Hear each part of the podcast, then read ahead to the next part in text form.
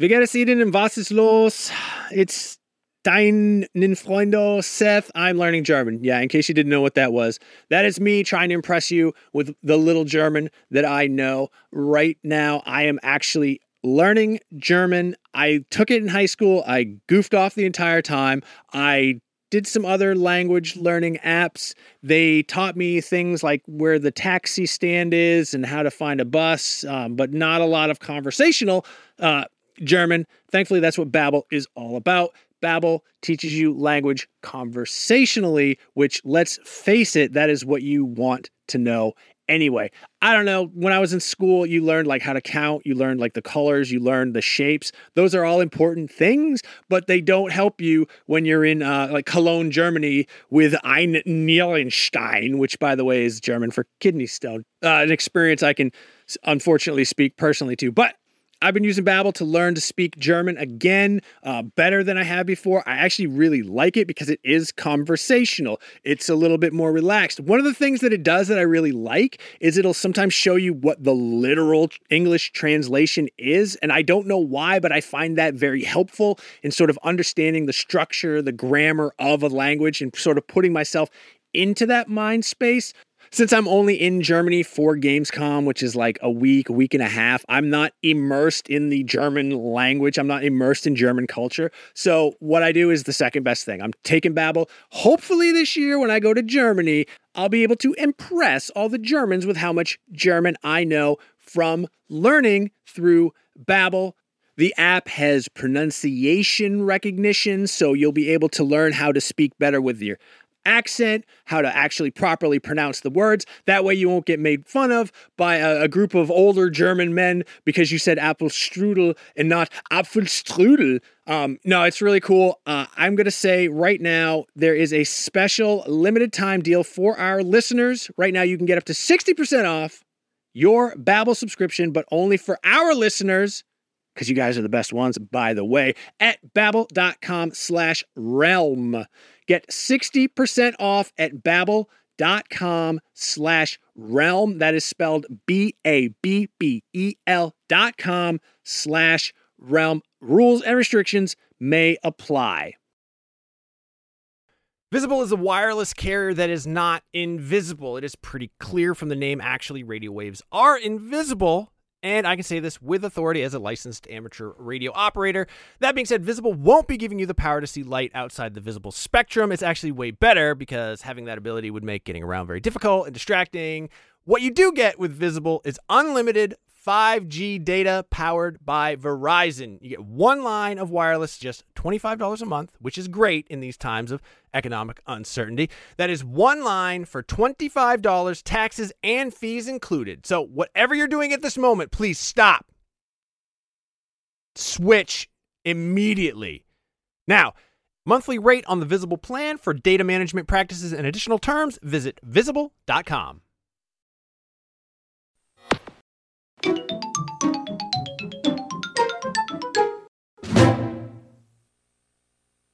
Welcome, Super Nintendos, to another episode of Nintendo Voice Chat. This is episode 622, and I am your host, Nopon Wrangler, Kat Bailey. I'm joined by three special guests for a big Xenoblade Chronicles 3 review roundtable. First of all, we have our IGN reviewer and contributor, Travis Northup. Welcome to the podcast. Thank you. Happy to be here. Excited to talk some Xenoblade. Also joining me is Digital Foundry's John Linneman. Thanks, Kat. It's uh, good to be here as well. Talk about some Xenoblade, some Switch tech, you know, get into all of this good stuff. And finally, the co host of my other podcast and also Agent of Chaos, Nadia Oxford.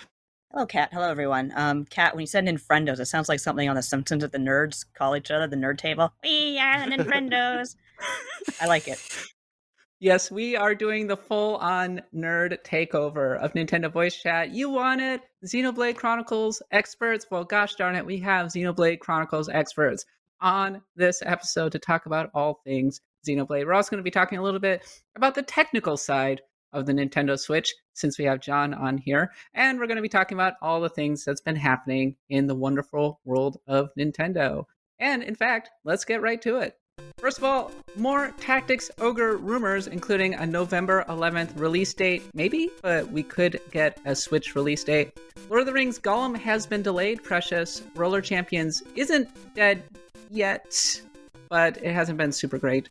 And finally, we have some sad news. Super Smash Brothers, bro, sorry, Smash Brothers Brawl composer Kenichi Okuma has died at 56. He was responsible for various remixes, including Gyromite, Flat Zone 2, Pokemon Gym, uh, The Evolution, all of which lived on through Ultimate. Our thoughts go out to his friends and family. But our top story is Mario Kart 8 Booster, Ca- Co- ah, Booster Course Pass Wave 2 release date. That's a mouthful. Yes, it is been revealed at last, and we have a brand new uh, course. It's Sky High Sunday, and I love this. It's going to be driven entirely in anti-grav mode, which uh, I really love that. Mm.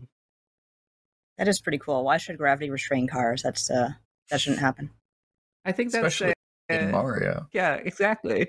I mean, Um, it's good, but it's like it also means we're probably never going to get a new F Zero, right? So, like, well, you have your. yeah, yeah. is this where we're going? no. No. Is this where we're taking the conversation from happiness to sadness? No, F-Zero, no, this is this is all good stuff. franchise of eternal sadness.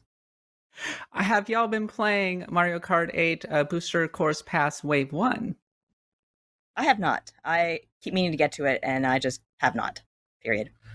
Yeah, some of my roommates are obsessed with Mario Kart, so it's a staple in the house. You know, it's a good Mm. party game. Yeah, Yeah, this is a a few time with friends. It's it's good. Yeah, we're more of a Smash Brothers uh, household. However, I will say uh, a couple of the courses on this uh, Wave Two really stand out to me. One of them is uh, Calamari Desert on the N64 game. I, I'm just a sucker for all of the N64 Mario Kart uh, courses in general. I don't know why they're not often not anything special, but uh, maybe it's just nostalgia. I did play a lot like- of Mario Kart. A very intense nostalgia because, like, we were going from uh, flat sort of mode seven to holy crap, this train is going to hit me in the face. Like, that was a huge jump, and that was, if anything, really Yeah. thrived in 3D. That transition from 2D to 3D it was certainly Mario Kart. yeah. So you said you're a uh, more of a Smash Bros. house. Uh, what? Which one ruins friendships more quickly? would, would- would you say Mario Kart or Smash Bros? In your expert opinion? Oh, my expert opinion? Uh, definitely. Oh, it has to be Mario Kart 8. It's hard to decide because Mario Kart 8 has a blue shell, of course, which can be utterly infuriating. Smash, Oh yeah, yeah. Smash Brothers, on the other hand, anytime somebody gets one of those Smash orbs, and you're just like, uh, I, I, I hate you. Or worse, one friend is really, really, really good at Smash Brothers, and everybody else is kind of mediocre. Yeah, that's always boring. yeah. just a little bit. But here's the full list of courses in Wave 2. Uh, there's the aforementioned Sky High Sunday, Calamari Desert, SNES, Mario Circuit 3, Wii, Mushroom Gorge, Tour, Sydney, Sprint, uh, the Nintendo DS's Waluigi Pinball, the GBA's Snowland, Yeah. and Mario Kart Tour's New York Minute. I think it's funny that Mario Kart Tour had courses based on actual locations. Like, so Mario's falling Yeah. into the real There was a world. Vancouver one, which uh, I was always mad there wasn't a Toronto one. I mean, Nadia, resident Canadian, um, of course. I mean, that would be kind of cool to have like a. I mean, they've had snow courses before, but you know, it'd be very One snowy, thing right? Hockey You team. got to hand it out to Nintendo for is only they could have a series where a, a level named Baby Park is a arena of absolute chaos and terror. If someone says Baby Park and and and Twitter just lights up with all these intense takes and that's Oh, where people die. That's where men go to die. Men go to die at Baby Park. I mean, the thing about all this for me though is I'm not sure it would necessarily happen, but I would love to see like a complete version of this game released eventually. right. You know, at the after all this is out, put out Mario Kart 8 like super deluxe. And it's all the booster course pass tracks, everything in one cart. So, I mean, there's precedent for that with Nintendo, I think, so they might do it, but I sure would like to see it. Or maybe there will never be a complete edition because I think with Mario Kart 8 at this point, Nintendo's getting dangerously close to having a live service game. I mean, with all the support. Yeah, you're right. Yeah. It's the forever Mario Kart. There, there Mario will be Kart. no MK9. Mario Kart Infinite, if you will. well, we'll be going through at least the end of 2023 because we're getting waves three through six during that time. Uh, I just want to highlight the Nintendo Nintendo Nintendo DS version of Mario Kart low key had some great courses, I agree. and I was especially a big Yeah. fan of Waluigi Pinball. Uh, wow! Mhm. So I'm wow. So I'm pretty happy uh, to see this one in the booster course back. But yeah, That so was the first one with online play, right? oh Yes, yeah, It was yeah. like it was like it was like the network play or whatever you did with the different DS systems, but it was really good. Yeah, it was What's- really good. I remember uh, my favorite, one of my favorite tracks of all time is on there in- in the DS. It's uh, the airship track. That was just fantastic. Oh, Oh, that's a good one. That one's great. Yeah. Does anybody remember if the Nintendo DS version had good Wi-Fi? 'Cause I remember I, I, I it was such a pain to get the Nintendo DS actually online to play with other people, but I seem to Mm. recall having a decently fun time uh, racing me against too. people. I, I do seem to remember being able to play and have no major problems with connections and lag. Yeah. It was not bad for the time. I think you're right. It was quite smooth, and you know, it was it was a very frictionless experience where it wasn't about chatting with people. It was just you Yeah. just get in there, you're playing with other people, and it just works. And Yeah. it was pretty good about that. That's all you needed. The irony if the Nintendo DS version actually works better than the Nintendo Switch version. Yeah, yeah. We're in trouble. There's your obligatory shot at Nintendo's online service, but it will be available August 4th. The Booster Course Pass is $25. You can get it through the Nintendo Switch online expansion pass. Okay. It's now time for the reason that we are all here, which is Xenoblade Chronicles 3. It is now out on the Nintendo Switch, the big summer release. Travis and John, you both reviewed it. Nadia, you just really like Xenoblade Chronicles, so I thought I would bring you on here uh, to vibe a little bit about Xenoblade Chronicles 1 and 2.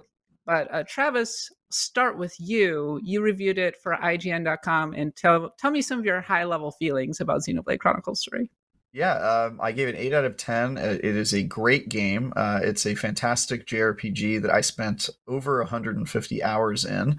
Uh, 150 hours just to do my my first playthrough, which was pretty much a completionist playthrough, doing uh, uh, pretty much all the side quests because it's sort of hard not to in this game with with uh, the developments and stuff that they give you. Um, but yeah, it, it's got a great story, uh, characters you fall in love with over the course of the adventure um, some really uh, inventive and creative areas like you can always expect expect from Xenoblade. Um, and the big highlights for me are that the combat system is drastically improved over uh, one and two. It, it is uh, super fun to do. They have kind of like a jobs system where you can learn the the character classes of other classes, and that sort of keeps it engaging and changes it up for for your party uh, constantly as you're playing. Um, and then the other big highlight is side quests, which were one of my biggest complaints from the Xenoblade uh, series, is just how grindy and and uh, fetch questy they could get. Mhm. And they they really made some huge improvements in that regard. There are side quests that really feel like they should be mandatory. They last several hours to complete. They have multiple you know minutes long cutscenes and and story developments and stuff that you unlock afterward and it, it's uh you know I, I didn't go in expecting to do a completionist playthrough on my review playthrough uh, but i ended up feeling like i sort of had to because there's just so much content there that you could you could miss and that i would have felt bad missing if i if i didn't put myself uh, through it so super cool game. Um you know if you have issues with some of the the tropiness of anime characters there's a little bit of that. There are certainly pacing issues in the story where they're repeating the same lines of dialogue in three separate cutscenes that they probably could have just skipped over. Uh, they do a little bit of that. Um, has in my opinion pretty weak boss fights. They they throw kind of the same samey bosses at you and make you fight them multiple times um, and that sort of stuff. And then you know i'm sure john will get into this but uh despite the the magic that the developer has done to make this game run at all on the Switch, it, it at times isn't the prettiest game uh, for comparing it to other open world RPGs in this day and age. Um, even if it is a, a pretty massive accomplishment uh, for the device that it's on, but all in all, um, if you love the series, you're more than likely really going to like this one. Uh, and even if you haven't played uh, these games before, three it works as a standalone game. Uh, you, you won't be missing a terrible uh, amount if, you if you just start here. And that's what i would recommend is if you're if you're just wanting to get into the series i, I would just say hop in with three. It's it's a really a great time and and managed to keep me engaged pretty much the entire 150 hours i played it. So that's my big recommendation, and you can read more in my review uh, on on the website. So yeah, what five times bigger than its predecessor? They were saying uh, in an interview over on Nintendo.com the other day. That's wild to me because uh, Nadia, Xenoblade Chronicles Two is pretty big. Yeah, uh, like I said on Axe of the Blood God, I am I have been replaying Xenoblade Chronicles 2 for a little while now, and it is a darn big game with it's just like full of so many different islands with their own cultures and above, below, just everywhere you can think of. Like there's so much to do in Xenoblade Chronicles 2. So the fact that it's like five hour or five times bigger, as you said, I'm actually kind of worried because God, I sunk like 200 hours into Xenoblade play Chronicles 2 initially. I could probably do this oh 500 hours. man. No. Oh yeah, you'll easily. I mean, for people who want it, there's so much content, and I I haven't even gotten into the post game. The post game for this game is ridiculous. The amount that they add. So, you know that that's outside of the 150 hours I spent during the review period. But yeah, there, there's a lot in that game. How's the uh, the music? Because that was that's one of my favorite things about it too. It's very good. it's very good. Uh, Mitsuda's on top Yeah. of this game as usual. Yeah, it's quite good. I, I saw some people were worried about the incorporation of flutes because it's such a big part of the story, and and I think a developer commented on the fact that you know they're trying to work flutes into a lot of their uh, soundtracks, and and people were worried it might be samey. Uh, Right. Not the not the case really at all. It it's got a really great diverse soundtrack, exactly like you would expect it to. Um, I ended up not talking about it in my review because it's sort of just like uh, you know it, if it were terribly uh, different from other games, like if it were worse or uh, magnificently better, uh, that's probably worth a comment. But uh, my comment on it is that it's exactly what you'd expect from Xenoblade game, which is extremely high quality. I will there's some definitely high- be buying There's some this. standout tracks though, dude. Like There are. th- that the the track with uh that plays during some of those key boss fight moments with sort of the vocal backing. The opera Like that- voices. Oh my gosh, that's just Yeah. incredible! Like it's really good. Quite So, good. It, it got me. That's really awesome, actually. Uh, Xenoblade Chronicles low key has always had really, really good soundtracks. Uh, going back to the Gaur Plains and Xenoblade Chronicles, I feel like the original game is where that particular track is what grabbed so many people the first time you looked out on that uh, those expansive Mhm. uh, Mm. landscapes and everything, listening to that music. So uh, it sounds like Xenoblade Chronicles 3 really uh, captures a lot of that. But This year, I decided I actually wanted to like follow hockey a little bit more than just the most casual of casuals. So I subscribed to a service that streams all of the NHL to your television. Uh, the Boston Bruins home opener, I went to watch it, and boom, blackout restrictions apply, which I thought was kind of ridiculous because I'm still 200 miles away from Boston, but whatever. Had I had NordVPN, that wouldn't have been a problem. I would have just gone in, changed my settings to another geographic area, and boom, I could have been watching all the Boston Bruins home games like it was nothing at all. So now I have NordVPN and I can watch the home games of my local teams streaming without being frustrated. It's the same thing with like Netflix. It has all these complicated licensing rules, which from one country to another don't really make sense. So something you could watch on South Korean Netflix, you won't be able to watch on the United States Netflix unless NordVPN, boom, switch to South Korea and you're watching whatever Korean drama that you want. I highly recommend you do that. I haven't done it myself, but people seem to enjoy them. And who am I to try to bring down people's enjoyment? Uh, NordVPN, more than just entertainment and sports availability, it's going to protect you, especially when you're traveling, when you're using public Wi Fi. People are trying to get in there, they're creeping on you. Bad actors, people trying to steal your password, your bank account details. Who knows what the government's doing these days? I can't keep track. They're all over the damn place. NordVPN is going to protect you. It's going to protect up to six devices because I know you have at least that many devices in front of you right now that can hook up to the internet. Boom. Fastest VPN in the world. You're not going to get any buffering. You're not going to get any lagging. Uh, it's going to stop your ISP from bandwidth throttling, which they do. That's kind of sneaky, especially how much you're paying those guys. There's threat protection to protect you from viruses and malicious malware and whatever else. Uh, um, unsavory actors are out there. If you want to get the best discount off your NordVPN plan, go to nordvpn.com slash Nintendo VC. That's nordvpn.com slash Nintendo VC. Victor Charlie. Uh, that link is also going to give you four extra months on the two year plan. There is no risk with Nord's 30 day money back guarantee. That's nice of them, and I appreciate that. Hey there, this is Justin Bartha. I made a funny new podcast, King of the Egg Cream. It has the greatest cast in the history of podcasts with actors like Lewis Black, I'm torn by my feelings for two women. Bobby Cannavale, You can eat it, or if someone hits you, you can put it on your cut. Melanie Lynskey, I wonder what these marvelous things are that look just like boiled chicken feet. Jason Ritter, I can break things and pick locks and kill people. Michael Stuhlbarg, The whole point is to inspire people that they should make themselves better. Ari Graynor, No, don't whet its appetite. What are you, an idiot? me, Justin Bartha, That's not just any egg cream, that's a Lemke's special. and all narrated by the hilarious Richard Kind. This is the story of Harry Dalowitz and how he rose from nothing to become New York's King of the Egg Cream.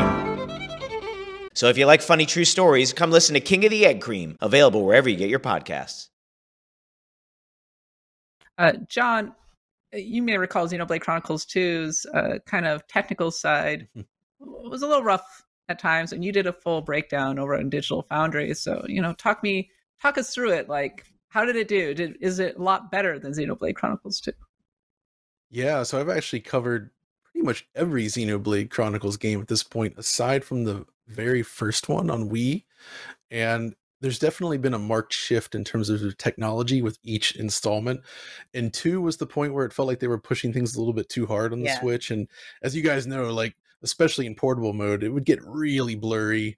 Uh, the performance wasn't very good. I mean, the art, the underlying art was really nice. The world looked great, but it just didn't run well and it feels to me like with this third game they took a lot of that criticism to heart and really put a lot of engineering effort to try to overcome this stuff as best as they could like it's not perfect like you said travis but you know the main thing for me is the way they handle image quality now so on df we've talked a lot about like various temporal upsampling techniques and it's essentially where you're using data from previous frames to sort of reconstruct frames or build the current frame from that data to create something that looks a little bit sharper. And that seems to be what they're doing here.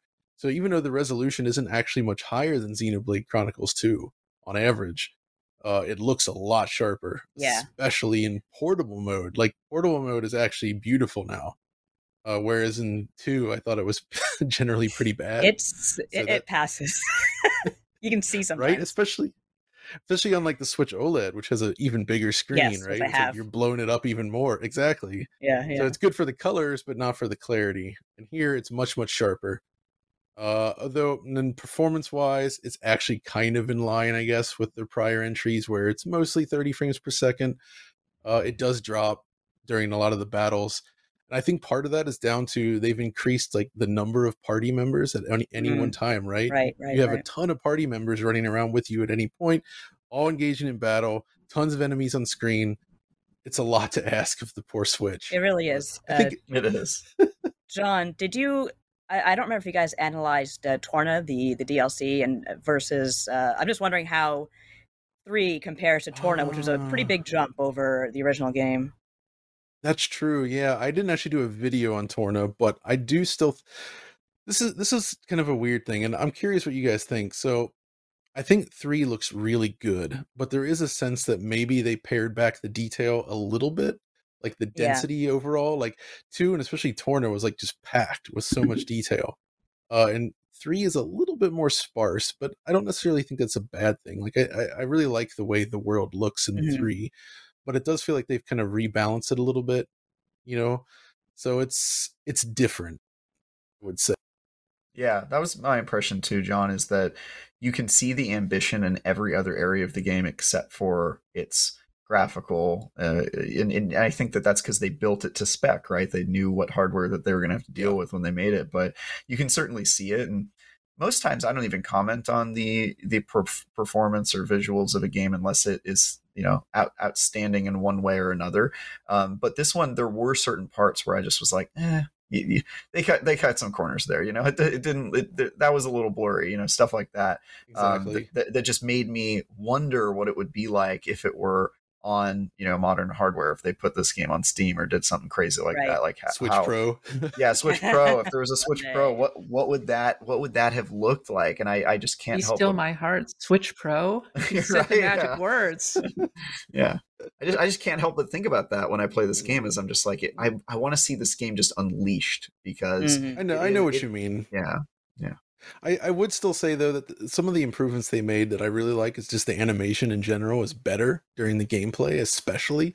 This is something I highlighted in the video, but running. I'm curious what you guys think. But I've always said like in Xenoblade Chronicles One and Two, the main characters have this sort of like Kingdom Hearts clown shoes effect, where they're kind of they got these big feet stomping around in the terrain. It looks kind of silly. I never quite loved it.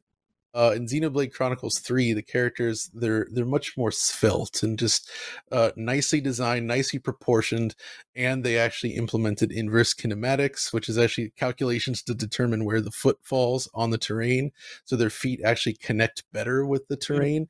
So just the act of running around the world now feels better, Right. which you do it so much in this game that it's kind of important, I think.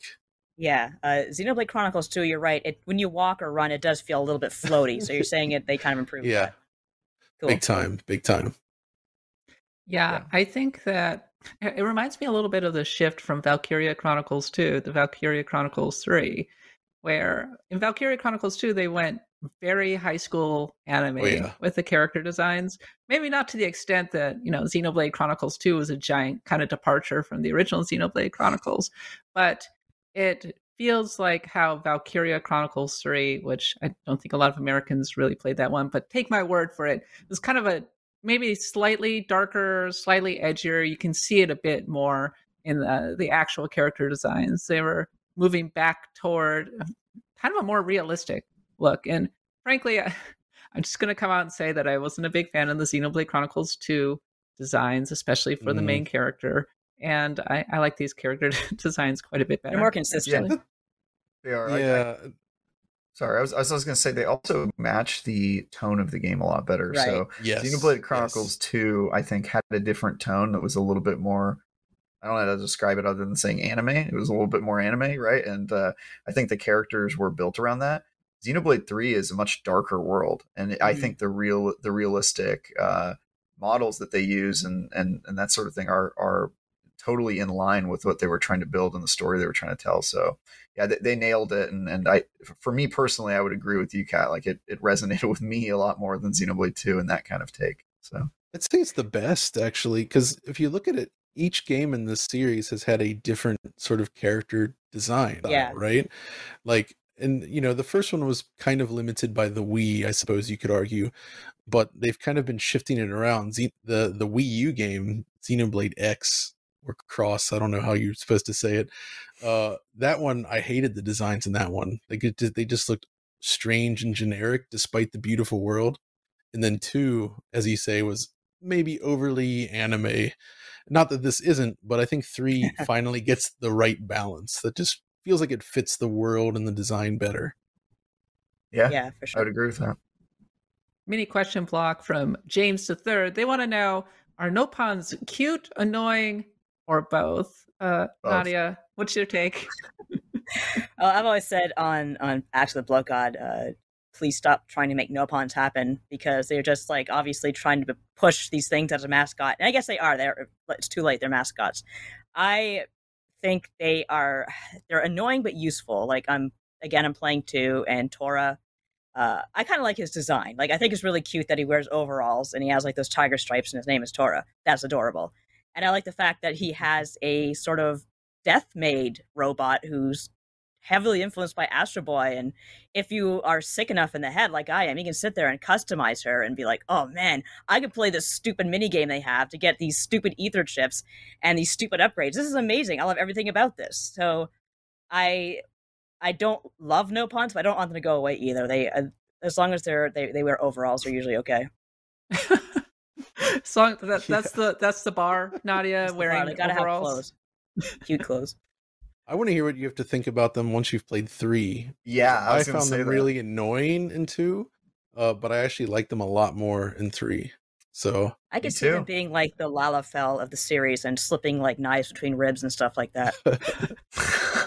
they don't go that route, but I would say like they, they have a more like um you know how in, in the first game they were sort of all congregated in a village and they had like a purpose of like oh this is a village of like strange people. Yeah. I feel like they they use them yeah they they use them more kind of thematically in Xenoblade 3 so when you see an Napon um which by the way I pronounce it Napon some characters in the game pronounce it a different way it's, it's really hard to know I've heard there's uh, controversy.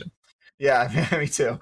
Um, but yeah, uh, I- I think in this game when you see them, like I think of them as like kind of dwarves. Like most of them are Mhm. merchants, and they they have like a very specific role in the world that is a little bit like Lord of the Rings esque. Uh, that I think is interesting. And then uh, the ones that are your party, they have a they have a silly one that if you are into that, well, you'll probably like. But then they also have one that's kind of more substantial and serious, and actually has Exactly. uh, kind of impact on the plot and in the party's dynamic. And so this game definitely made me feel more happy with the role of those creatures in the world versus two, which made me feel much worse about them. I was like, all right, they, they should have left these in Xenoblade One, is what I was thinking at uh, you know in two. But yeah, th- three they they I, they have my respect certainly. That's good. I like the idea of there being kind of like a more dark Nopon. Like I always liked in Narnia, you had Reepicheep, the the mouse with the sword. Like Oh, yeah. you could stab you in two seconds flat, but he was a cute little mouse. So I like cute things that are deadly. Good to know. Yeah. Last week on Nintendo Voice Chat, we had Reb on to review Live A Live, another RPG that is now available on the Nintendo Switch. It's a crucial difference between Live A Live and Xenoblade Chronicles 3. One is that pair likes Live A Live. That's a big one. Also, one is much shorter than the other. Live A Live is like 20 hours thereabouts. Xenoblade Chronicles 3 is an absolutely horrifying length, but also quite a bit more mm, ambitious.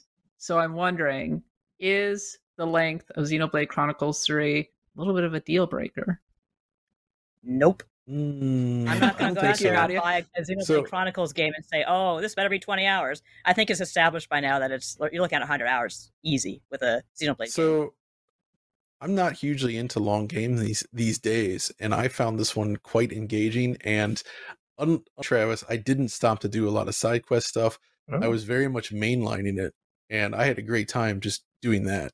And I feel like it's you know under you can definitely finish this under 100 hours for, For sure. sure. And so it's still quite long, I would say, but it doesn't feel like it overstays its welcome necessarily. And I never got so the problem. I guess the real issue with long games is if they're just padded out, right? Like that's one of the Right. reasons I don't like modern Assassin's Creed games because I feel like they're just full of just pointless stuff, uh, just designed to expand the length of the game. But somehow they managed to cram in enough interesting stuff that just kind of keeps going. There's there's enough of a carrot to keep you moving forward in this. There is, Uh, but if you want, you can stop and do a lot of stuff on the side and really explore the world, and you can make it as long as you want. So Yeah, there. I would say this game does have some some padding. Uh, your question of is it is it a deal breaker? I think will will vary greatly depending on whether you're a peer of the world or if you're like me who likes to really dive in or, or and and uh, get in there and, and just spend a lot of time in the world. But uh, um, there there's some padding certainly. There's points where you know, like I said, they repeat kind of the same ideas and multiple cutscenes, and you're kind of like, all right, I get it. Let's move on. You know, they make you fight the same boss a couple times, and you're like, all right, I get it.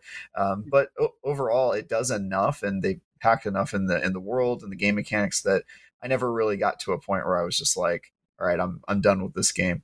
Uh, there are a few beats in the story. They have a very like you know the end of Wind Waker when you have to go get all those Triforce pieces. Oh, there's God, a yeah. part Yeah. there's a part of the game that made me feel a little bit like that where they're like, all right, before this big event, why don't you go and uh, run around and collect pieces of scrap metal? And I was like, yo, please, not not this. but th- there's not a there's not a ton of that. So I, I would say, um, especially compared to Xeno One, which I would argue kind of requires a lot of grinding in order to, Yeah, to yeah. gear up for the final uh, uh, bosses and all that. Um, this is much more mild by comparison, but you know, if you're not into big RPGs that are probably going to take you like at least 80 hours, then yeah, probably probably not for you. Probably not your thing. I hate them. No, just kidding. I joke.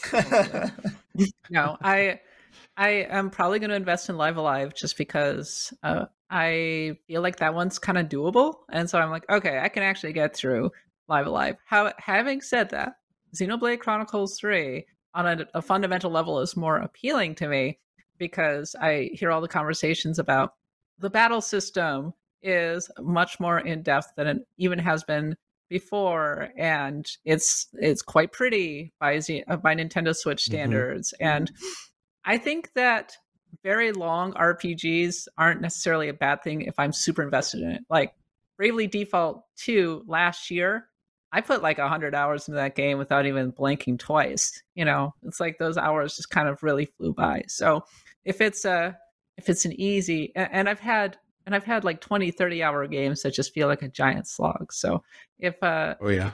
so but it sounds like Xenoblade Chronicles 3 is like one of those games where it's not it's not slow per se. No, Not really. No. it's not that much of a slog. Yeah. Oh thank God. It has parts Phew. where you'll you'll, you'll Yeah. want, you'll want wish that they would have sped it up a little bit, but uh, it it um it respects your time at least in gameplay. Like e- each good. gameplay section feels like the right length, the right amount of combat, and you're Mhm. and if you want more, if you want to over level and do side quest stuff like I did, like a psycho, then uh, there's that option. You can go and do that. So My final question is Is Xenoblade Chronicles, does it deserve to be considered a top tier Nintendo franchise? I think so. It's not for mm. everyone, especially two, but there's so much imagination and weird work put into it that it's just Xeno in general is just like, okay, this is its own thing. This is certainly split off from the rest of humanity, but let's celebrate it for what it is.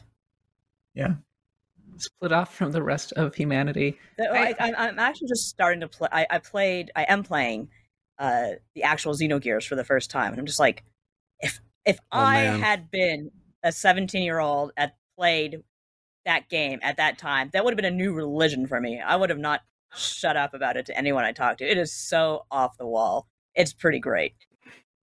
Not a, you I was never there for it. You never watched Evangelion, right? I started, but I didn't finish. Oh my gosh. I mean, Xenogears is so It is. It, Evangelion. it's totally Evangelion, 100. percent But Yeah. yeah, it again, it's, it's it is a game tailored for 17 year olds. Like it's the kind of game I can understand you would Mhm. play it and not forget it for all its weird, weird faults. So this that's Xeno series in general. I think. It's Yeah. interesting. Like we just did a podcast about Monolith Soft and like the history of Monolith Soft and how the first half of its history it was at Bandai Namco and I was working on the, the Xenosaga games and whatnot and Baten Kaitos. And then it like, yeah, those are good games. yeah, those are great games. And then it fell into, uh, it found its way over to Nintendo and got kind of a, a second lease on life. And it's settled in really nicely as a support studio for Yeah. Nintendo and also working on the Xenoblade Chronicles games. But I there's still so much of that old school, like PS2 Square Enix, PS2 Xenosaga DNA in uh in Monolith Soft in a way that makes it feel just even a little bit different from Fire Emblem, which is the most the other most anime thing that Nintendo has going right now. For sure, yeah. Yeah. But I think this is something they really needed, though. That's the thing, right? Like, this is the kind of game that was missing in Nintendo's lineup, and they finally have this developer who's remarkably efficient at producing these games, like on schedule. Uh, just I don't know how they're making them so quickly. To be I, honest, I'm It's actually really surprised. incredible, Like when right? they moved it up in the schedule, because I was going to compete with Pokemon. I said, "That's there's no way this game is not going to be a buggy mess." it's not. It's and not. so like it's a really solid series. And I agree with Kat where it does there is something about it that still feels like PS2 era. And I say that in a positive way. Like I Very actually like that about it. Very loving. But it so it's different than most Nintendo first party releases in that sense, but they don't really have anything else like this and it seems to be doing quite well and I find that a little bit ironic in the sense that it seemed like it was very difficult to even get the original Wii game Mhm. released in the West Yeah. at the time. That was a thing. The whole Operation Rainfall stuff, like didn't want to release it at first, but it seems like it has done so well now that uh, it's become a major pillar for them. This is the Monado's power. This is the Monado's power. uh, yeah, I would say like uh, it, it feels weird to say that this is like considered a top tier Nintendo series if there's only one hugely popular game in it in its uh, you know uh, catalog. Uh, so I would say after the first game, obviously that that is pretty high up there in people's hearts and minds uh, in the JRPG community. Two, I think at least on this panel, if this is any sample size, was a step back. But I think if three accomplishes anything, it will be answering that question, Kat, which is is this is does this belong you know up there on the, the S tier list of Nintendo uh, franchises? And I would say that it, it will probably do that for a lot of people. And hopefully Nintendo is taking note of that and, and considering them in the same way that they consider their other uh, IPs that are, are um, very popular because I think it does, you know, John said it best. It, it, it, they needed this. I think it appeals to a, a, a type of player that they don't have a lot of content for. It is more mature.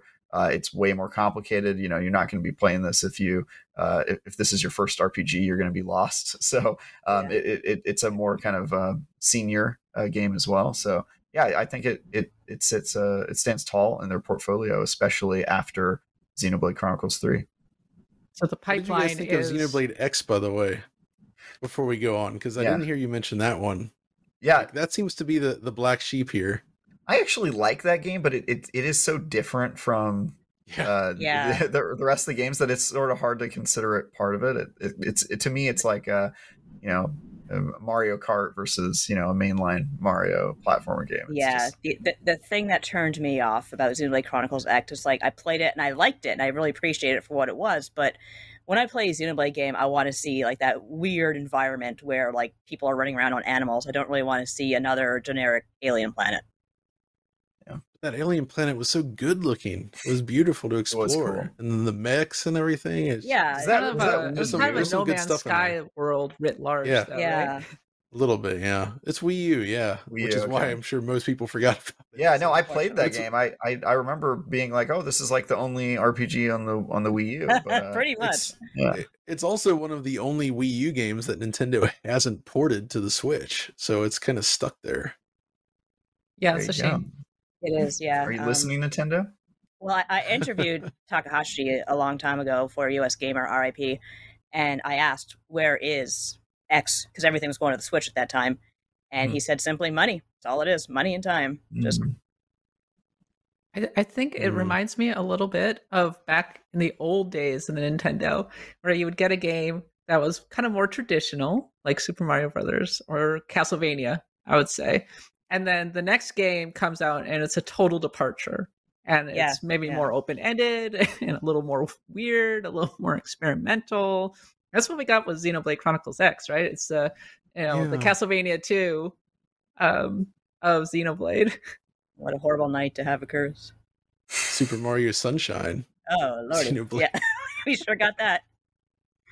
But I mean, I admire the inventiveness of Xenoblade Chronicles X, and it was cool to explore this world, but it always felt slightly like it had all of these concepts that were never quite realized. I felt like with Xenoblade uh, Chronicles X, I, I kind of prefer the more uh, traditional takes, and I, I still like Xenoblade Chronicles One actually, but um, Mhm. yeah, no, uh, I, I think Xenoblade Chronicles 3 was maybe the right way to go with the series. And I kind of perceive a pipeline actually from Pokemon to Fire Emblem to Xenoblade Chronicles. It's like a, a period of escalation. At a certain point, you're going to get to the really nerdy. Are just like, okay, this isn't too, this is not enough for you. Well, guess what? Here's the- Escalation the or super- de-escalation? I don't know what you mean by de-escalation, but I meant like an escalation of mechanics. So Oh, okay. I'm thinking like you know depravity. Uh, which one's more anime? I, I think Fire Emblem's more anime than Xenoblade Hmm, Chronicles. question. The, these Uh, days, with yeah, I think it is now. Maybe the older Fire Emblem games not so much, but Three Houses and everything. Oh, three houses, absolutely. Yeah. That's super anime. I, I don't know. Xenoblade will give it a run for its money. It's got all the tropes for anime. It's pretty. Oh, boy. Yeah, but, see, but Uh, it doesn't. It doesn't have the school Three Houses has and- the goth kids living in the sewer and they're associated Yeah. with wolves. That's pretty Anime. That's a good point. Oh yeah. It's a good point. It's hard to beat that. Hard to beat it, indeed. One thing that's been hard to beat over the past few years has been the Nintendo Switch. It's been it's sold more than hundred million units at this point, but it uh, the tech the tech has never been top tier, which is fine by Nintendo. It's something it's a through line that goes all the way back to the original Game Boy. And it feels like it's a conversation that we've been having since the release of the Nintendo Switch back in 2017. And John, you spent a lot of time thinking about Mhm. tech. And so the, the question I pose to you in the year of our Lord 2022 is the Nintendo Switch like still good enough from a tech standpoint? Ah, this is a difficult one because in some ways I would say yes. It's actually I feel like people don't give it enough credit for what it's doing, given that it's a portable console. You know, when you look at when it was released, it actually followed the trajectory of the Sony handhelds more than the Nintendo ones typically, right? Right. Like it was basically like a Vita 2. Uh, and I think it's aged a lot more gracefully than the Vita. A lot of the later Vita games run terrible. Like they're just awful on there technically. And that's not really true with Switch. Switch is holding up all right. The problem they're facing now, though, is that developers are transitioning more and more towards the newer consoles, like Yeah. you know Xbox Series X, PS5, and as they do that, the tech is getting further and further away from what the Switch could do. Uh, so that makes the actual act of bringing these games over uh, more difficult, basically. Like if you're not designing from the beginning with the Switch in mind, uh, scaling it down is definitely going to be more and more challenging. Like we're not quite there yet, though, given that cross gen is still very much a thing, but we're getting close. Mhm. Uh, and I do feel like it's starting to reach the point where Nintendo better be thinking about, you know, we of have ideas, so they better be thinking about the next generation of Switch hardware, which seeing what Valve did with Steam Deck, I think we can kind of get like a general feeling of where Nintendo is going to go, right? The difference, I guess, is Nintendo has been using Nvidia as a partner on the Switch, which I think is key because as has been rumored many times, it would it would behoove them to utilize Nvidia's DLSS technology, you know, to essentially do more with fewer pixels because DLSS is really good. It can make a 1080p native image look basically like native 4K, sometimes better, which is just unbelievable. And so that is such a perfect match for Nintendo and portable hardware that it's just uh that's what I really want to see and I think that's the way that we get to a Switch that will hold up better. And I don't expect to see anything like beyond say the realm of like a PlayStation 4 in terms of capabilities, but I do think we could see that with better image quality and just sort of a next step. That Um, probably holds out for a while. yeah, and I, I think that would be fine because the thing about Nintendo is they're really good at specifically Nintendo itself. They're really good at utilizing every last drop of hardware to do very special things. Uh, they understand the right they have their priorities straight. You know, they typically go for high frame rates, 60 frames per second, and when they don't, they at least deliver a stable 30. You know, they kind of tailor their visuals within the spec of the hardware and let their strong art direction drive it. I mean, how many big Switch games from Nintendo are 60 frames per second? Like a lot of them are, not all, but a lot. Uh, and that's actually pretty darn darn impressive. They they have a better track record for hitting 60 than Sony and Microsoft did last gen. Not this gen so much, but last No, time, right? So, uh, you know, so given that, yes, we do need uh, some new Switch hardware. I think going forward, obviously, but I do think the Switch as it is now, especially when you see the OLED model, uh, holds up really well. Like the Steam Deck is more powerful, but the Steam Deck is so bulky, the screen is so low quality that when you pick up a Switch OLED, you're playing the right games. It actually kind of feels better just due to the higher quality screen. You know, Oh man, John, you are speaking my language because I I brought my Steam Deck with me down to Comic Con, and well, it wasn't a terrible experience. I figured out that you can turn on FSR, and actually, uh, maybe this is a placebo effect, but it feels like it's helping. But when Oh, I'm yeah. playing a game like Stray, a game that I feel like should be able to run on the Steam Deck, but I'm getting hitches and that kind of thing, and it doesn't feel entirely optimized. I'm like, come on, come on, Steam Deck, you're supposed to be what am I supposed to do here? Eh, like you're supposed to be a super powerful handheld that I've spent like a thousand dollars on, but you can't even handle freaking Stray, a game that the D- the Nintendo Switch totally could. Come on. The thing is though is you're actually bumping up against what we on df have termed the stutter struggle so uh, alex our pc guy has been running into this basically every game that's powered by unreal engine 4 every game without fail, except for like maybe Gears Five. Every Monster other Hunter. game has no, no, no. Unreal Engine games specifically. Mhm. Unreal Engine games on the PC have this issue with with compiling shaders that causes stutter no matter how fast your PC is, Hmm. and it's sort of bringing up this issue where so, a lot of PC releases these days are just not performing as well as they should. They have issues like this, even though the hardware is technically a lot more powerful than you know the consoles and it's giving people a bad experience. They don't necessarily know why and of course you will still see this on the steam deck as well.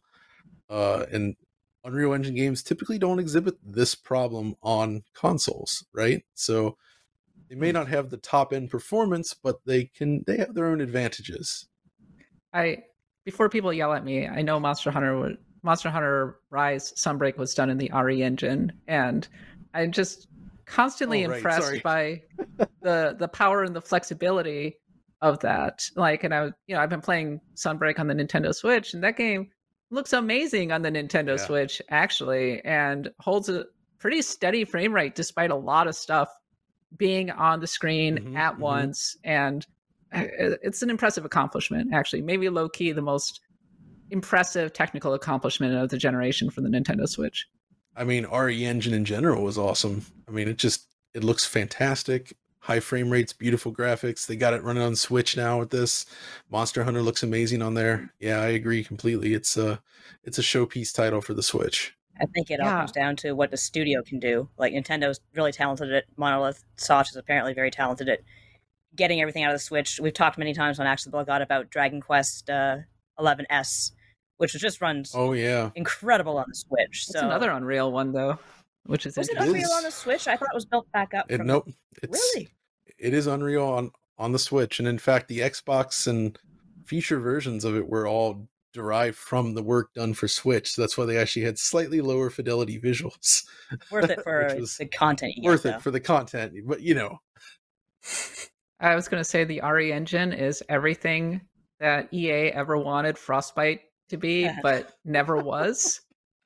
I mean, Or Yeah. This super powerful, flexible engine with great tools that can do a variety of genres on a variety of platforms. Like Yeah. EA never figured out how to get Frostbite really going on the Nintendo Switch. I think that FIFA was always on the previous generation uh, engine from the the Xbox One and the PS4.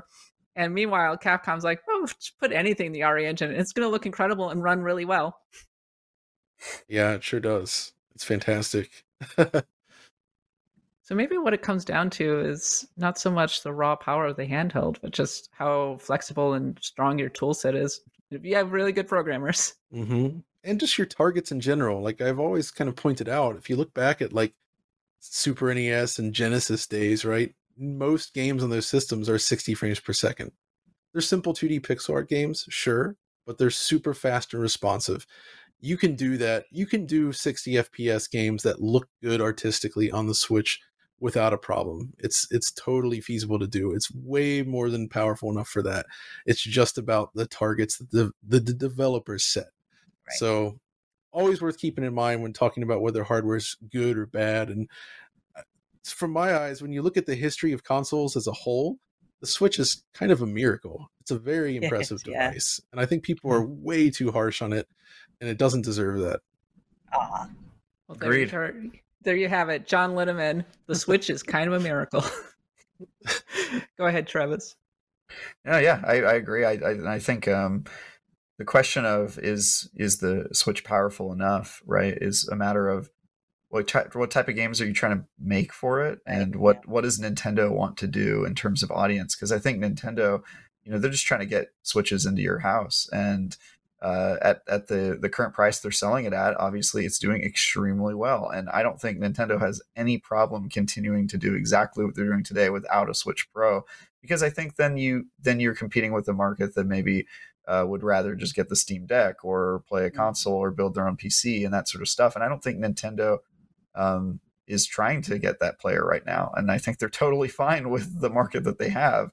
Um, I also just wouldn't I wouldn't claim to guess uh, what Nintendo is going to do next. You know, I wouldn't say, oh yeah, Switch Pro, 100. percent You know, this is a No, company no. that that uh, it, it, they march to the beat of their own drum. They could, you know completely come out with a new console that has three screens on it or uh, you know sell you an action figure that is a video game console or you know who knows what they're going to do with their next generation. So um, it but that's sort of the fun of nintendo. That's the joy of them is that they Yeah. mix things up and they do things that the industry isn't expecting. And uh, they also serve a market that i think is is underserved uh, in in the games industry. So yeah I, I i'm totally happy with my oled uh, switch and and uh, games tend to look pretty good on it when they are the right games. And so, you know, when you're making a game, yeah, the th- the thing is though, is I do kind of feel like Nintendo's sort of stumbled into their perfect form factor here, in the sense that this covers both the portable space and the console space.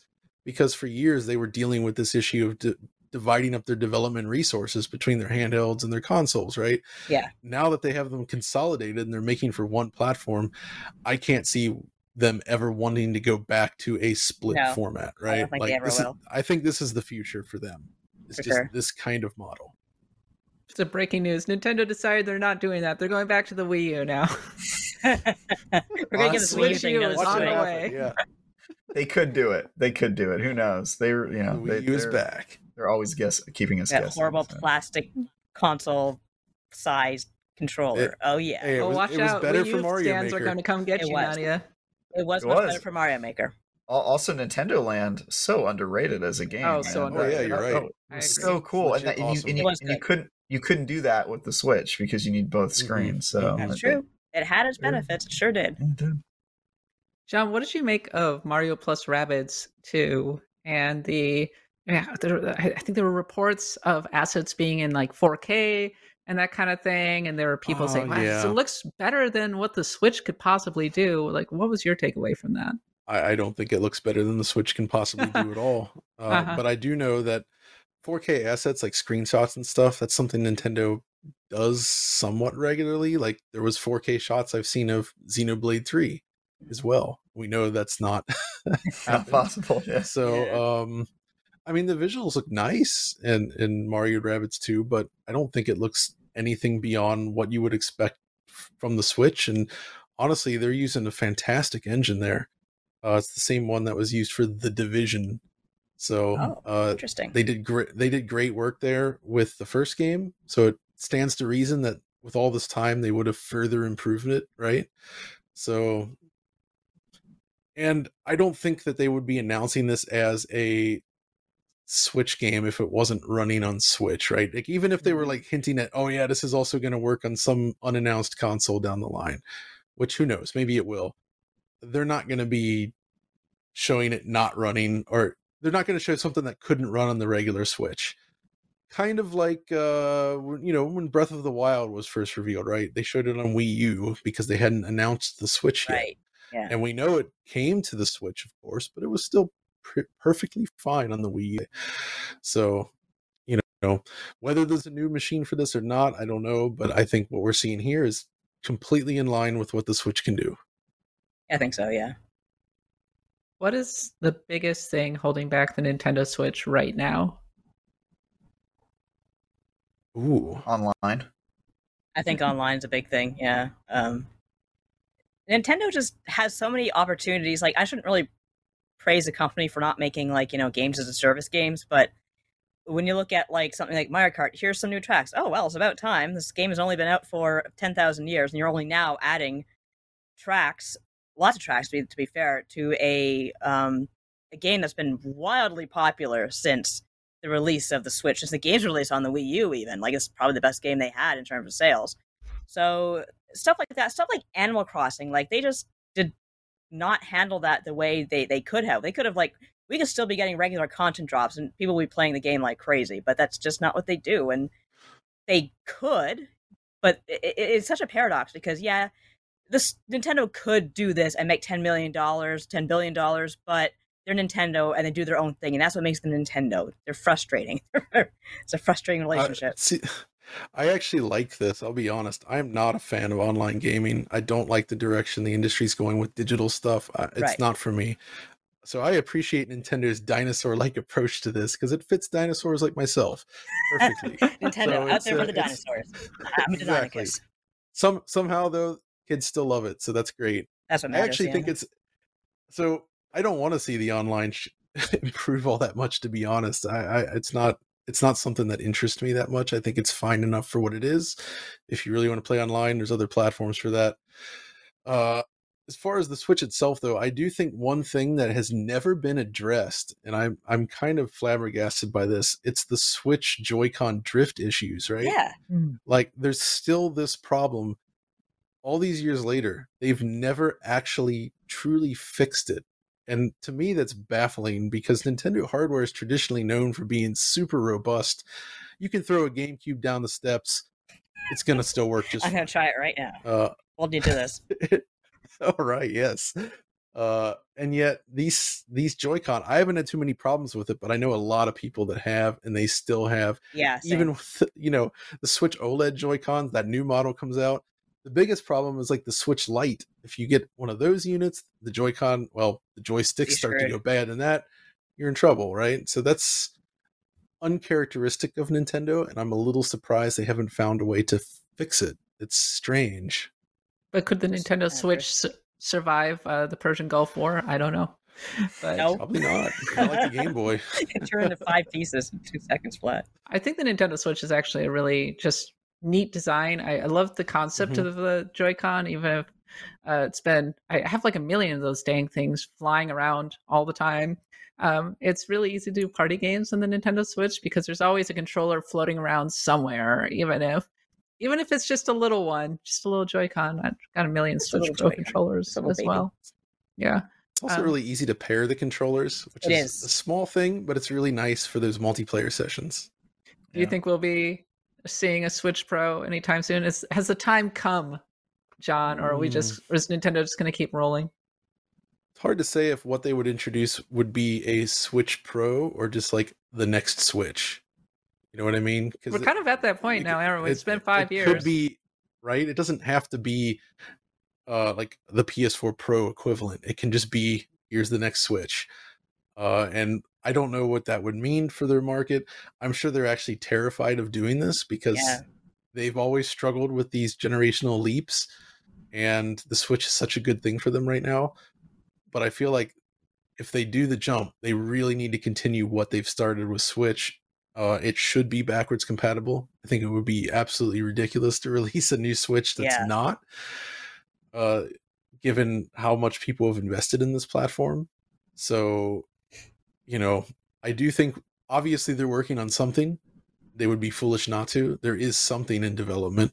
We don't know what it is yet. We don't know when it's targeted for release whether it's just you know another switch model which i feel like the switch oled should have been the switch pro especially when you look at it from the perspective of their prior handhelds right Yeah, where they've always yeah. done those upgraded models right like the new 3ds and such and more powerful uh, hardware inside so i'm a little surprised it didn't actually happen last year and now i think it's probably too late for just an upgraded model so it's probably going to be I, something I new think that COVID threw a wrench in their plans real hardcore. yeah that's that's probably more accurate i'd say Well, one way or another, we're we have a pretty solid holiday in store, I would say, with Xenoblade Chronicles 3, and then of course Bayonetta is coming out, and Pokemon, which is going to be anchoring the holiday season. So Nintendo Switch just keeps trucking right along. All right, it's time now for Question Block, America's favorite segment. We've got a bunch of question blocks for you. And the first one is from Brian Valentine. What games currently available on other platforms would you be willing to see a reduction in graphics quality that you can play on Nintendo Switch? And I throw this one to you, Travis. Oh man, um, that is a tough one. Um, I mean, basically all of them, right? If I could get Pretty all much of my games, all of the on- games. all of the games, put them. I, I will play any game at a lower uh, quality.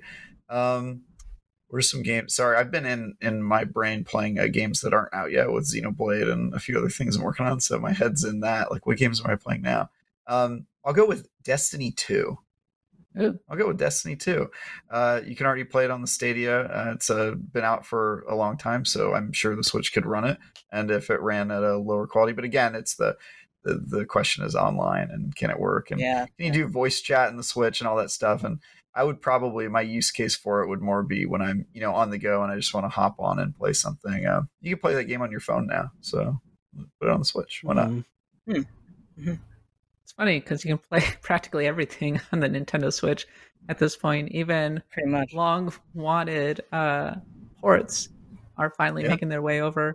Uh, how about you, John? So, thinking about this, one game I'd actually I'd really like to see in the Switch is uh the Halo Master Chief Collection Mm. because I feel like those games would actually look and run very well on Switch for one, and two, it would be such an awesome local like multi-switch kind of multiplayer game both in co-op or just in deathmatch you know you have your friends you each have a switch play co-op together on that thing would be a ton of fun and work extremely well i would say so that's one i would really like to see moved Switch over to Halo Switch. LAN party. That's uh Right? yes, that's Like, the way. it That would, be, the it would way. be fantastic like i think that microsoft kind of missed out on that it would have been a, a fun thing that i don't think would have eaten too much into their own Mhm. system sales necessarily. Uh, beyond that though it's it gets it starts to get tricky because you kind of have to weigh how much you're willing to sacrifice right? Like do you really want to put that on the switch or not? I feel like most of the games that are suitable for the switch are coming to the switch already. Pretty much, yeah. and then the really high end stuff you know you're not going to bring that over i think no Assassin's Creed on the Switch.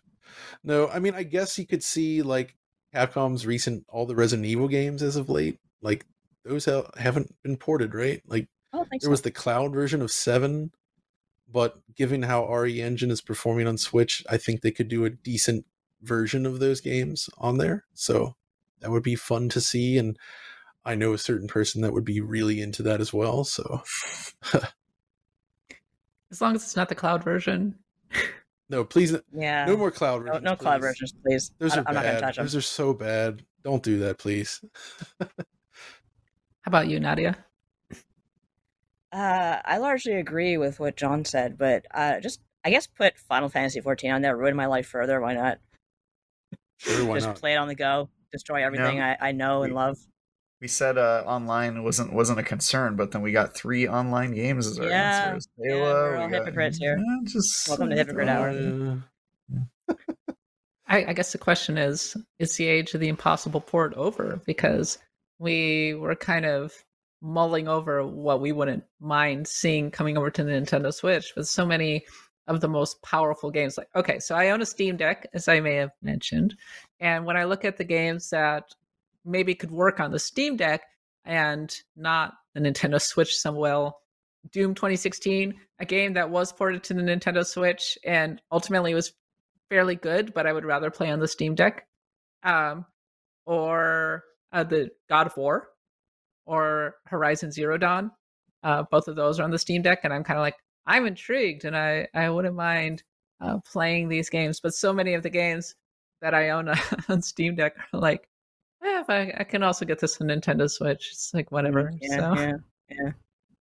it's kind of a funny situation. Even games like that you wouldn't have expected to make it over, like Witcher Three, ultimately did. Oh, it's one's That's a good port too. That's really impressive. Yeah. I mean, given that, it would be interesting to see them attempt Cyberpunk 2077. Oh boy. Just Oh boy, oh just out of a just a pure curiosity thing. I would like to see what they could do there, but I don't think it would be anything that they'd want to ship. So randomly exploding cars and handheld. yeah, that would not be good. So probably Why is my Nintendo Switch on fire? Oh my god. Just trying to load up Night City would probably melt the Switch. Swear to gosh. it would be bad. It would be bad. Nadia, this one's for you. Matt Bade says, My girlfriend and I are planning to get another cat soon, and she rejected the name Samus for our first cat. No. But I will be, which is ironic because a good friend of mine has a cat named Samus, actually. But I will be pushing hard for the next cat to have a video game character name. Besides Samus, one of the best Nintendo characters to name a pet. Growing up, I mean, half my pets at least were all named after either Hungarian swear words or or, or Nintendo characters. So I had I actually had a rat named Samus, so that's a great name for any sort of animal. Like it's just like Wow. such a simple, good name. Uh, I also had Mhm. Rush, the dog, growing up. That's a great. That was a Ooh. great name for a dog, and he was a great, great dog.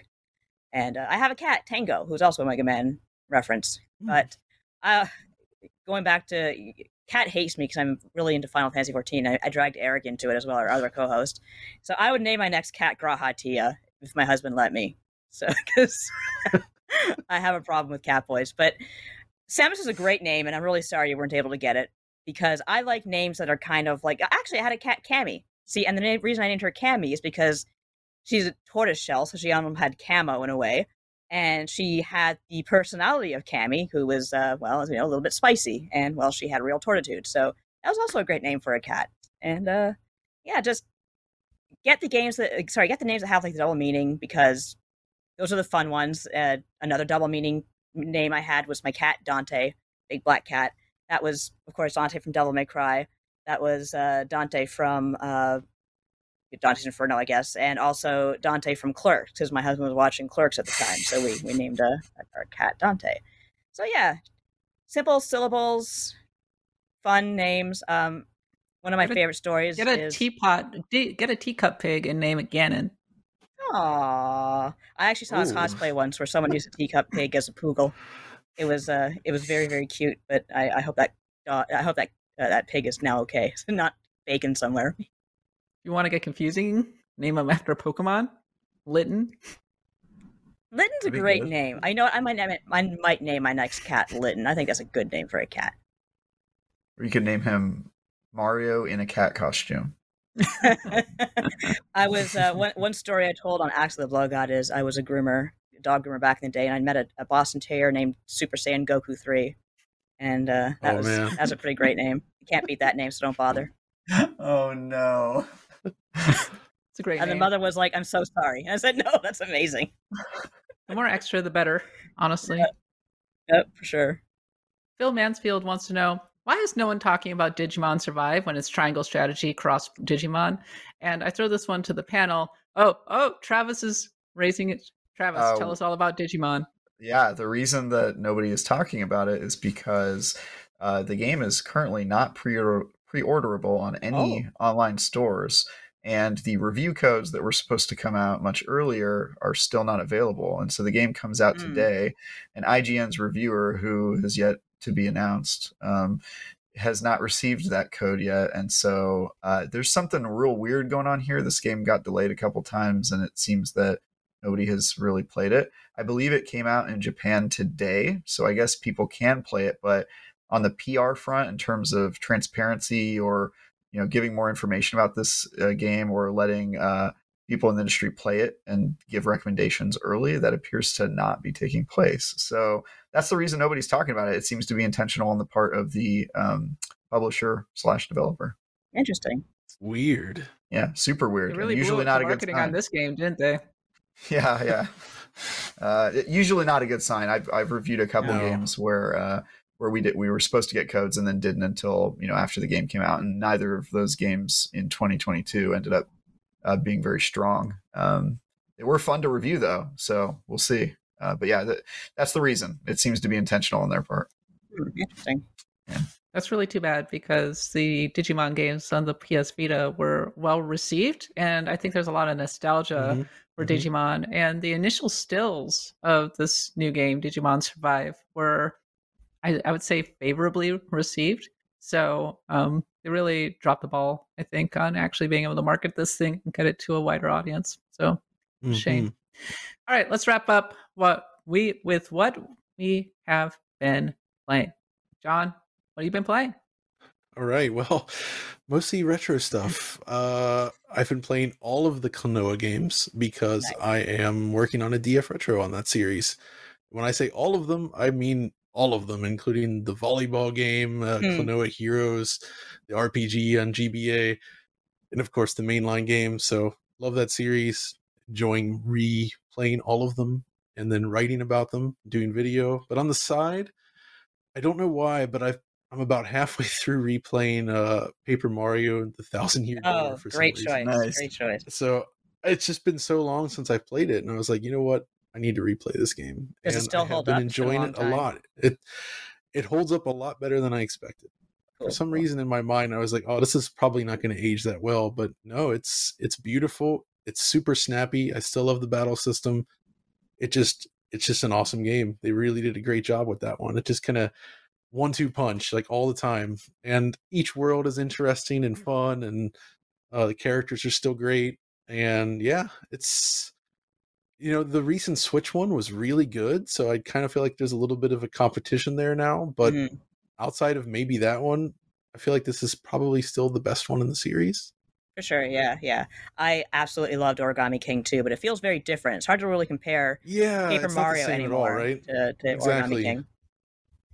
It, it's pretty different. You're right, but you know, it, that's just kind of been the series, I guess, in a nutshell. That's right, But yeah. either way, Every game it's is a lot better than Super different. Paper Mario on Wii, which was uh that was a big step down. That one never played. I wouldn't recommend it. I played it. Uh, yeah, it's not.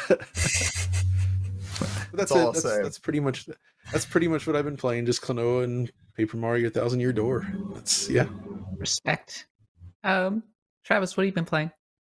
Yeah, uh, you'll be unsurprised to learn I've been playing a lot of Xenoblade, uh, but I've also um, been playing a game called Rollerdrome, which is a roller yeah. derby uh, game that's a PlayStation game. Um, it's sort of like Tony Hawk Pro Skater meets uh, like a shooter. it's it's it, it, very insane game uh, where you refill. super interested in this. Yeah, it's really cool. You, you one of the cool mechanics is you um, the only way to refill your guns is by doing tricks. So when you run out of ammo, you have to like go and do a sick, you know, spin move. Uh, and and this footage, if you're if you're a visual viewer of the show, um, is is footage from my preview that I did for IGN for it. So you can check that out on IGN.com. But other than that, I'm always juggling like 15 games at once because I have uh, in- incredibly short attention span. So um, yeah, pl- playing lots of games and, and previewing stuff. And uh, Except for the 150 hours he put into Xenoblade Chronicles. except for that, which I guess was mandated by law. I was constitutionally required to play that. Um, but uh, yeah, and then my next preview that I'm working on for the the site is uh, Construction Simulator, which I should have um, a piece Oh. on next week. So um, keeping busy, playing lots of different games. As for me, I've been playing Stray, the cat game, on my Steam Deck. That's why I brought it with me, and uh, I- I don't. I think it runs fine on the Steam Deck for the most part. Um, I like it. I have one gripe: the cat is not cat enough, cat like enough. Okay, I should not be doing Hmm. environmental puzzles in which I'm literally picking up items in my mouth and putting them into slots. A cat would not do that thing. Like I was talking about this, I was like, obviously they should have environmental puzzles where you are solving them by being a cat. For example, randomly hitting buttons because you saw a rat or something, and or a la- where's my laser pointer puzzle? Is what I'm saying. It's That's a good interesting. point. But Everybody's I feel like crazy they for the cat game. Uh, should be coming out on Nintendo Switch at some point. What were you gonna say? I was gonna say if they wanted to make it a true cat simulator, they'd have to make it so that the cat does the opposite of what you want it to do with the controls. Exactly. You no. know, you, pre- Yeah, press yeah. you press left and he just sits there. Are we watching Aw. That's Doom right. as a I love that we're watching a Doom mod with Stray. this is amazing. Yeah, I'm like, is this, is this yes. cat being chased by a cyber demon? Am I seeing this right? Now that that I want to play. it's uh, yes, that is amazing. Oh my god. Stray Sorry, I'm very, very quickly distracted became that. a meme game because it had the the press B to meow button, which uh, Oh yeah. Saw that. inspired choice, practically game of the year just for that. And I do love like scratching at the carpet. I could just do that all day as well. That's my little cat. I'm cat surprised character. somebody hasn't modded in press B to Jason into that yet. They have. Pulled it- That already have. happened. They- Oh, they that have. happened. That happened Oh, immediately. It happened the first day the game was out. Yeah. Yeah. The Amazing. I think out of the animal focused meme games, uh, Goose Game is maybe better, uh, just because I felt Oh, much more like an angry goose in Goose Game, whereas in Stray I'm I was solving environmental puzzles with a little robot. Yeah. But it's cute. I'm gonna play through it. Yeah. So if you that- want to be um, more like a cat, you could just um, refuse to advance the story and stay in the opening area and just kind of oh, chill. Yeah. You've cracked the code. There you go. Stay there, just, Just like there, room take a nap. yourself, hang Yeah. out, sleep. Yeah. Find a way to get under the player's foot while they're trying to do something, and because you want to be fed. anyway, it feels like a given that this is going to come out on Nintendo Switch, and it's probably going to run better on the Switch. So, um, Nadia, what have you been playing? Uh, like I mentioned earlier, I've been playing a lot of Xenoblade Chronicles 2, just kind of going over that again. And weird game, but I still love it, especially that soundtrack. Like everything just Oh, about yeah. that game is elevated by that soundtrack. It goes hard. But also been playing, as I said, for uh, actually Blood God Xenogears, the original, because I never played it, and it is whacked out, like in the best possible Mhm. way. Like it is so odd. Yeah, so I'm enjoying that for what it is. It's a little hard for me to play because um, number one, I'm playing on the Vita, and my eyes, um, I'm really overdue for a visit to the eye doctor. I can't see the screen that well. And one problem I always had with uh, kind of those 3D early RPGs is swinging the camera around, which makes me kind of ill because with Xeno with Xenogears, you press L or R, and the camera goes hard. It's either like I'm going all the way over here, or Mhm. I'm making, moving like a tiny pixel. And whereas I'm, I'm so used to just taking a second control uh, analog controller and just adjusting the camera how I want. So it's a little hard to play. It certainly has its retro feel to it, but it's you can certainly see this is where it all started. Like this is why I I am so excited for Xenoblade Chronicles Three. It is just something else. That's it. Well, that's about all the time left we have for this week's Nintendo Voice Chat. Follow us on Twitter at NVC Podcast and submit your question block questions on the NVC Facebook group. Thanks to our friends in the control room, Red on the ones and twos. And most of all, thanks to all of you for hanging out with us. And remember, NVC is the only place you can Get the thing. Get the thing. thing.